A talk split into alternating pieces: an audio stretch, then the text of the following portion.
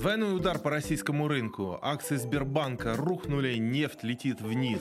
Шокирующие прогнозы Саксобанк на следующий год. Обо всем об этом говорили с Андреем Верниковым.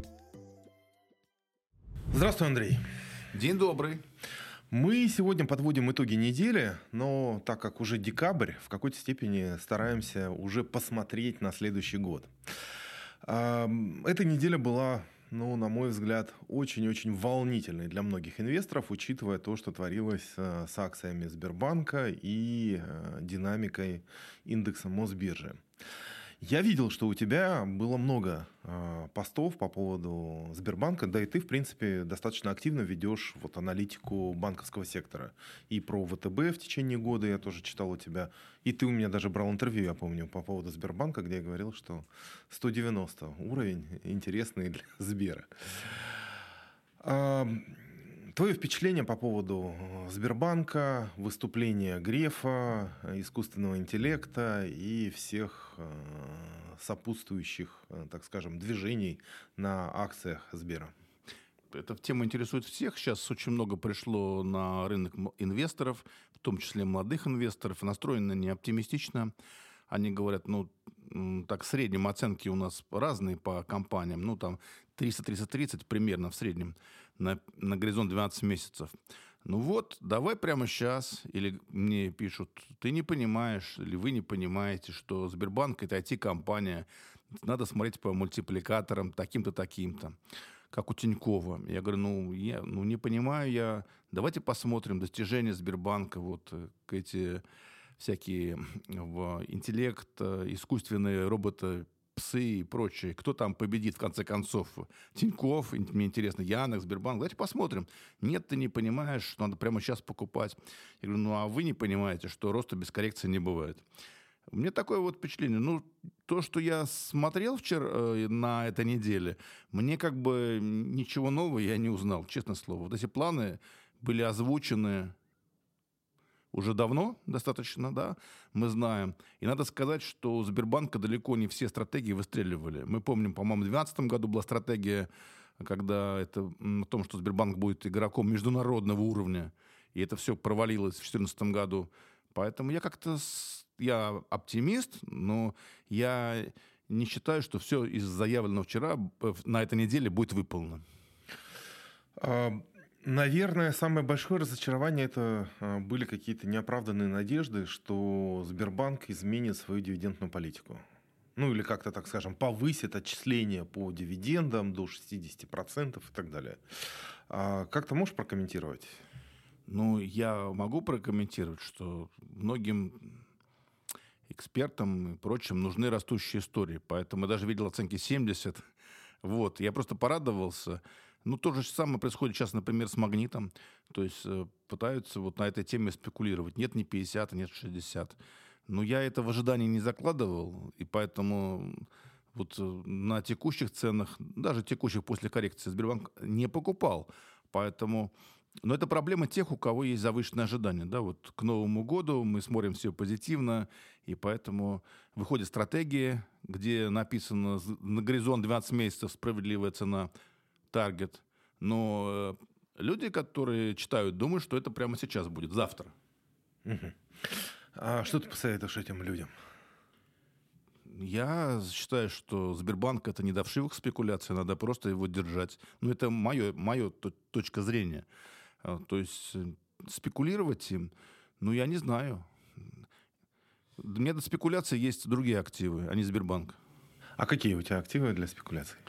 Ну вот на этой, на, на прошлой неделе и на закончившейся неделе там мы попрыгали весело ОВК, попры, попрыгали, да-да, в плюс попрыгали. Там Санкт-Петербургская биржа плюс прыгнули. Это просто, чтобы кровь не застывала, знаешь, это разжижить кровь, да. А, потом это заправки, трасса тоже очень хорошо прыгнули. Вот эти акции мне не жалко. Туда-сюда очень даже классно прыгают. А вот э, как бы если в результате этих прыжков я останусь в какой-то момент по без акции Сбербанка и придется откупать дороже, мне будет очень жалко. Замечательно. Так, а если рассматривать все-таки банковский сектор, твои фавориты, я так понимаю, являются Сбер, А по поводу ВТБ, насколько я помню, ты закрывал позицию, да? Нет, я Нет, открывал позицию. Открывал. Ну, то есть э, весь вопрос только пропорция, как э, мы там дышим воздухом, он тоже не, не сплошь кислород, да, вот весь вопрос, как выстраивать пропорцию. Вот бизнес ВТБ в два раза меньше, даже больше, чуть-чуть, чем бизнес Сбербанка, да. Ну и перспективы ВТБ не такие ясные, как у Сбербанка. Как сейчас кажется, вот мы сидим вот в декабре. Вот поэтому у меня просто намного меньше очень Сбербанка и все. А, спасибо. Так, а, по поводу цен на нефть. А, какой твой взгляд? Мы, опять же, увидели рухнувшие цены на нефть, ушли ниже 80 долларов, 75, 74. Что думаешь по этой теме? При этом все это происходит на фоне вот сближения Саудовской Аравии и России, встречи первых лиц Ярослав, ну я думаю, что нас э, очень много обманывают в ценах на нефть. То есть э, такая мантру рассказывали, что нефтяные компании недофинансируют э, разведку, потом бурение, и это потом отразится очень страшно. Оказывается, ничего подобного. Оказывается, нормально все с развением, вот, и с добычей, с бурением. Вот, поэтому нефти хватает. Поэтому мы живем в каком-то мире обманы, иллюзий. Э, сейчас вот э, нефтяные аналитики многие заговорили о том, что настолько стали активничать американские сланцевые добытчики, что у арабских, у арабов есть большое желание, возможно, возникнет понизить цену на нефть и вытряхнуть их с рынка. Вот. Ну, вот какой-то момент просто то, получается... То, что произошло в 2020 году, да? Да. То есть они отступают, отступают, отступают, но они не могут вечно отступать, да, и по пути самоограничений. В конце концов, у них терпел, терпение закончится, они... Я с этим согласен. Вот если ты мне скажешь, э, скажи, Андрей, какая цена на нефть будет в следующем году, я тебе ничего не, отвечу. Я спрошу другой вопрос. Э, что же будет с Родиной и с нами, если вдруг Саудовская Аравия психанет и завалит, ну, так скажем, увеличит объемы экспорта, добычи и так далее? Ну, с нами. Ну, плохо будет тем, кто сидит в рублевых активах. Скажем, аналитики, опрошенные ЦБ, считают, что в следующем году э, доллар будет в среднем 90, сейчас скажу, 3, а в 25-м 94, если не ошибаюсь. Ну, может, ошибаюсь на рубль. Ну, то есть вот так вот, да. Ты ну, до сих пор веришь этим прогнозам? Ну, будут немножко другие цены. И если я сейчас сяду в облигациях, то я потом буду, ой, господи, а почему я не купил что-то привязанное к твердой валюте? Ну, например, ну, не знаю, золото. Почему я не купил? Почему я купил эти облигации, которые не покрывают? То есть я буду переживать на самом деле. А, точка зрения интересная, да, и в принципе она сейчас очень, так скажем, а, критически выступает по отношению вот, к покупкам дальних облигаций да, учитывая возможную девальвацию рубля, замедление темпов экономического роста всей мировой экономики, а, снижение цен на нефть, на углеводороды, и это приведет к некой очередной девальвации рубля, что приведет к обесцениванию рублевых активов. Но почему тогда не купить э, дальние облиги, не захеджироваться от ослабления рубля? Ну, ты знаешь, вот я не такой максималист который вот все делает ставку на одну лошадь, на один шар какой-то, либо пан, либо пропал. Поэтому я и облигации имею, и юани, и золото, и серебро, и дальние имею. Я сегодня смотрел, какие у меня есть. Там есть 13 лет, есть 9 лет. Разные имею активы. На, чтобы в случае... А сейчас очень турбулентная ситуация, особо турбулентная, да, и поэтому всегда нужно иметь вот э, тот актив, который, ну, можно вынуть и продать с прибылью, да, а потому что если они синхронно все упадут, потом будет очень жалко резать убыток. Поэтому лучше я по... Ну, сейчас такая ситуация, что я лично решил пожертвовать доходностью и просто сделал ставку на максимальную диверсификацию. Спасибо. Так, тогда перейдем к следующей теме. А, на этой неделе а, у нас продолжаются, так скажем, истории, связанные с IPO. А, на этой неделе у нас Мосгорломбард объявил о проведении IPO, причем с 7 по 13 э, декабря. И, видимо, очень спешат, очень спешат, но есть и другое, более значимое IPO. Это IPO Совкомбанка. Совкомбанк собирался на IPO с 2013 года. А твое мнение, что думаешь, э, насколько перспективно, там говорят, уже переподписка чуть ли не в три раза, опять же, не является какой-то рекомендацией с моей стороны. Ты как, критически, позитивно, негативно относишься к этому IPO? Я давал прогноз, что перепод... это давно, кстати, было, неделю назад, наверное, что подписка будет в 5-6 раз. Посмотрим, сбудется ли этот прогноз. Ну, как я отношусь? Э, я отношусь, я вообще за, я за, за то, чтобы как можно больше всяких активов, а мы уже выбирали.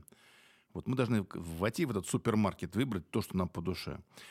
Я хорошо отношусь, потому что, ну, тут не нужно никаких особых иллюзий по поводу, что это банком, то есть, что это банк особый, да, что вот, да, он активно развивается, что вот все надо ставку на него делать.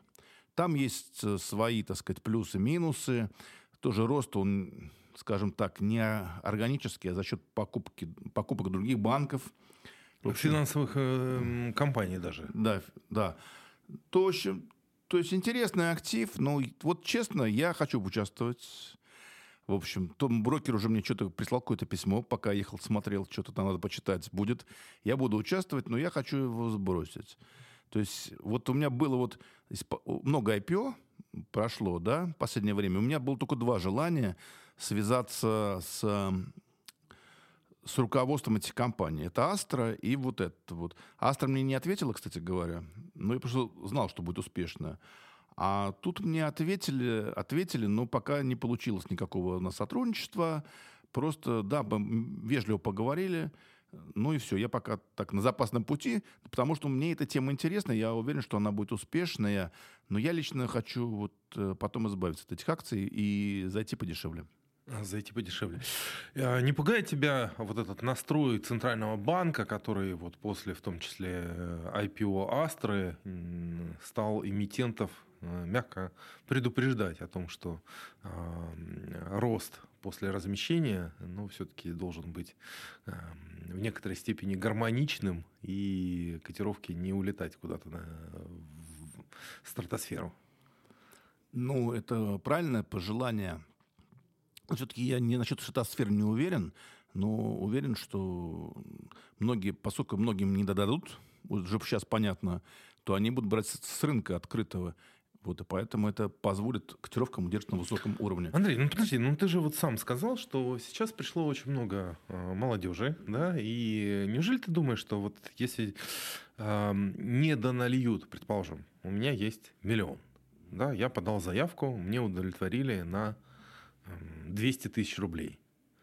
И я вот тут буду кусать локти, э, при размещении начну покупать, э, предположим, акции Совкомбанка тут же э, на открытии или там даже там через определенное количество времени.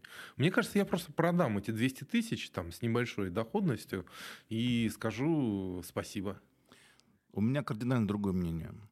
У нас как бы такое чувство толпы, развито стадное чувство. Если увидят инвесторы, что это растущая история, они бросят 800 тысяч в догонку.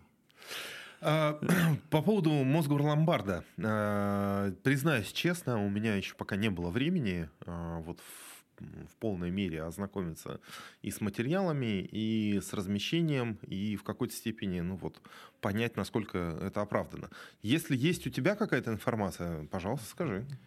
Ну, я встречался, с, даже ролики пилил с руководством но когда они выходили на рынок облигационный, я понял, что это зубры, которые ушли из другого ломбарда, ну так, которые изучили очень бизнес, и они продвигают такую тему. В тот момент продвигали тему, что зачем покупать золото, э, вот это вход в золото от облигаций Мосгорломбард. Мне эта тема не зашла, если честно. Потому что, я объясню почему. Потому что, когда я покупаю золото, я не столько э, за доходностью, сколько за надежностью. А брать на себя корпоративные проблемы Мосгорломбарда я не хочу. В тот момент не зашла. Вот. И я сейчас поэтому не изучал эту тему, но я в этом точно не, не буду участвовать. Ну вот. А, тогда двигаемся дальше. Ну да. Мы не обидели. Не обидели. А, на этой неделе а, Саксобанк а, выпустил свои знаменитые прогнозы на следующий год, шокирующие прогнозы. И, ну, честно говоря, я вот почитал, а, как-то не совсем тут что-то шокирующее, но есть что обсудить. И первый прогноз, он связан как раз с ценами на нефть. Опять же, возвращаясь. Они прогнозируют, что цена на нефть достигнет 150 долларов за баррель. При этом Саудовская Аравия обогатится и да, купит лицензию УЕФА и там, по-моему, чемпионат, а, проведет чемпионат по футболу у себя. Я не фанат футбола, я вообще особо в футболе не разбираюсь. Ты как смотришь на такой прогноз? Ну, как бы, во-первых, банк хороший. Мне подарил фигурку Робин Гуда. Вот, уже хорошо. Вот, поэтому ругать я не буду. Этот прогноз очень интересный. Ну, я все, что могу сказать, то, что цены на нефть на месте стоять не будут. И если бы э, были прогнозы, то есть э, не шокирующие, то никто бы их не читал. Вот поэтому, а мы с тобой должны как работать? Либо мы трейдеры, да, тогда у нас мы работаем по, по определенным торговым сигналам, моментам торговым, да, для нас как бы прогнозы Саксобанка это все параллельно. Вот. Либо мы инвесторы, да, внутренние, тогда у нас есть торговые определенные, то есть инвестиционные идеи, вот и тоже как-то не очень вписываются эти шокирующие прогнозы. Так что я не знаю, до чего это, ну так под елочкой почитать будет приятно. Слушай, я не соглашусь с тобой. Вот следующий прогноз, он был связан как раз с лекарствами от ожирения. За последний год прошла революция фармакологии, связанная как раз а, с препаратами. Знаешь, не знаешь, но а, стоимость таких препаратов, она очень высокая. То есть э, недель, а, месячный курс, он где-то примерно 100 тысяч рублей на текущий момент. А на российском рынке там сразу несколько препаратов. Ну вот как раз на этой неделе а, еще одна фармкомпания вывела очередной а, продукт, а, связанный как раз с сожжением. Я очень внимательно читал эту тему. Почему? Потому что об этом уже, так скажем, несколько месяцев назад и Морган Стэнли отмечал, что происходит резкий рост вот доходов фармкомпаний, которые работают в этом направлении. И эм, ну, их прогноз, по крайней мере, вот Саксоманка мне показался слишком такой странный. Да? Почему? Потому что они говорят о том, что будут выпускаться э, эти препараты, и население будет больше есть. Ну, а твой взгляд, э, фармакология, фармацевтика интересна для инвестирования на глобальных рынках? И э, будешь ли ты эту историю отрабатывать в своих инвестициях? Нет, я не буду. У нас есть одна замечательная компания, быв, бывший институт клеток столовых. В общем, да, замечательная, кстати, которая отпраздновала 10 дней на 20 лет. И вот я там был, и мед пил. Значит, но когда смотришь вот на эти компании, понимаешь, что их благополучие зависит от небольшого количества препаратов. Вот. И если, не дай бог, отзывается лицензия или чего-нибудь, то для меня это, короче, очень рисковая история. Тут надо уже покупать... Кто занимается этой историей, покупает несколько компаний, несколько, чтобы риски снизить. Значит, надо полностью погрузиться в эту тему, к чему я совершенно не готов. Ну, э, да, э, посмотрим, да, как будет развиваться ситуация. Но, на мой взгляд, э, идея вот опять же, с точки зрения глобальных инвестиций, одна из самых интересных. А, я вот Саксобанк в этом отношении поддержу именно с точки зрения а, обнаружения некой тенденции, тренда, который привлекает внимание инвесторов. Сразу следующий прогноз. Э, генеративный ИИ станет новым оружием и угрозой национальной безопасности. Алгоритмические войны, э, рост э, вычислительных мощностей, новый терминатор и так далее. Ну вот возвращаясь к Сбербанку, в принципе, никто не понял, о чем сказал Герман Оскарович. А он сказал следующее, что мы с помощью искусственного интеллекта будем эффективно выжимать средства из своих клиентов. А, ты как смотришь на такую угрозу? Ну, это есть такое существо, там, страшное, которое выпустили из бутылки или из кувшина, и не можем мы контролировать. Я думаю, это реальная угроза. Я тут в последнее время э, заметил, что настолько вообще шагнуло вперед вот а, и интеллект искусственный, и всякие алгоритмы, что вот когда ты пользуешь телефоном мобильным, вот раньше было понятно, ты что какое-то слово сказал, ну, например, ну, не знаю, корм, корм для животных, да, тебе показывают рекламу. И месяц тебе, да, корм для животных да. показывают. Это понятно, это уже пройденный этап. А тут я заметил, что стоит не о чем-то подумать, и мне уже показывают рекламу. То есть э, далеко они шагнули, и это действительно уже стало опасно. А, как считаешь, можно ли из этого извлечь какую-то прибыль инвестору? Ну, инвестор, который э, разбирается в этой тематике, безусловно. Вот, например, э, если говорить ана аналитика, да, сейчас не секрет, что многие говорят, ну зачем же вот э, самому писать, мы используем там то-то, то-то, то-то, такие-то вот искусственный интеллект для написания каких-то текстов. Да, пускай там эти тексты не лучшего качества, ну, дедексирование пойдет. Вот, и так что, в конце концов, мы можем далеко достаточно уйти с этим, если не контролировать, не так кажется. Ну что же, да, и еще один прогноз был связан с созданием нового римского клуба для переговоров по торговле. А, вот в том числе на этой неделе а, ВТБ, а, наш замечательный ВТБ, проводит в очередной раз конференцию «Россия зовет», в том числе основная повестка – это деглобализация, национальные рынки, как жить без, а, без, а, без глобальной экономики. Как считаешь, настал этот кризис деглобализации, или мы все равно остаемся частью большого сообщества финансовой системы, локально, локальные рынки еще не обособились от мировой экономики? А мне кажется, мы уже широко шагаем в этом направлении. В том числе из-за этого связаны издержки, увеличение издержек, и в том числе и увеличение инфляции вот раз, по различным компонентам. Э, вот поэтому, да, вот я хочу сказать, вот даже вот, э, вот маленький пример для аудиофилов. Кабели, звуковые аудиокабели, да, вот э, они вот дорожают из-за того, что вот коннекторы не поступают оттуда, которые раньше поступали, вот из-за вот именно этих процессов. Ну, это маленький пример. Вот поэтому это, мне кажется, вот сейчас просто весь, ну, просто это констатация факта, что мы движемся в этом направлении. Спасибо. А что тебя на этой неделе больше всего заинтересовало, шокировало и на что стоит обратить внимание? Ну, меня интересовал Сбербанк, и э, в голове у меня, конечно, были определенные эти интуи, интуичка, интуичка. Да я-то думал, что завтра, э, то есть на этой неделе, э, когда будет Герман Оскарович э, выступать не 281, а будет 285, ну, я так до себя думал. А оттуда мы поедем уже вниз, потому что по факту фиксация прибыли оказалась 281. Вот. И ну, такого желания продавать у меня не было. Вот. И я не знал, я все время думал, в общем, где покупать Сбербанк, где покупать на этой коррекции. Так вот, чтобы купить и забыть. И нигде. То есть я понял, что вот моя мысль, которую я продвигаю постоянно вот в наших передачах, да, что покупать надо раз в 4 года, раз в 3 года на обвале акции. А остальное время, когда идет денежный поток, покупать облигации просто. Облигации, золото, серебро, там такие дела. Вот поэтому обвала мы не видим, мы видим коррекцию. Вот если мы опять говорим про Сбербанк, который мне очень интересен, я сразу скажу. Вот. И в результате я так думаю, что мы с наиболее агрессивного повышательного тренда, по которому шли довольно долго, мы свалимся и выработаем более пологий, более устойчивый повышательный тренд. От этого Сбербанк не, ходит, не будет хуже, просто будет более устойчивым. Спасибо. Спасибо большое. Спасибо большое.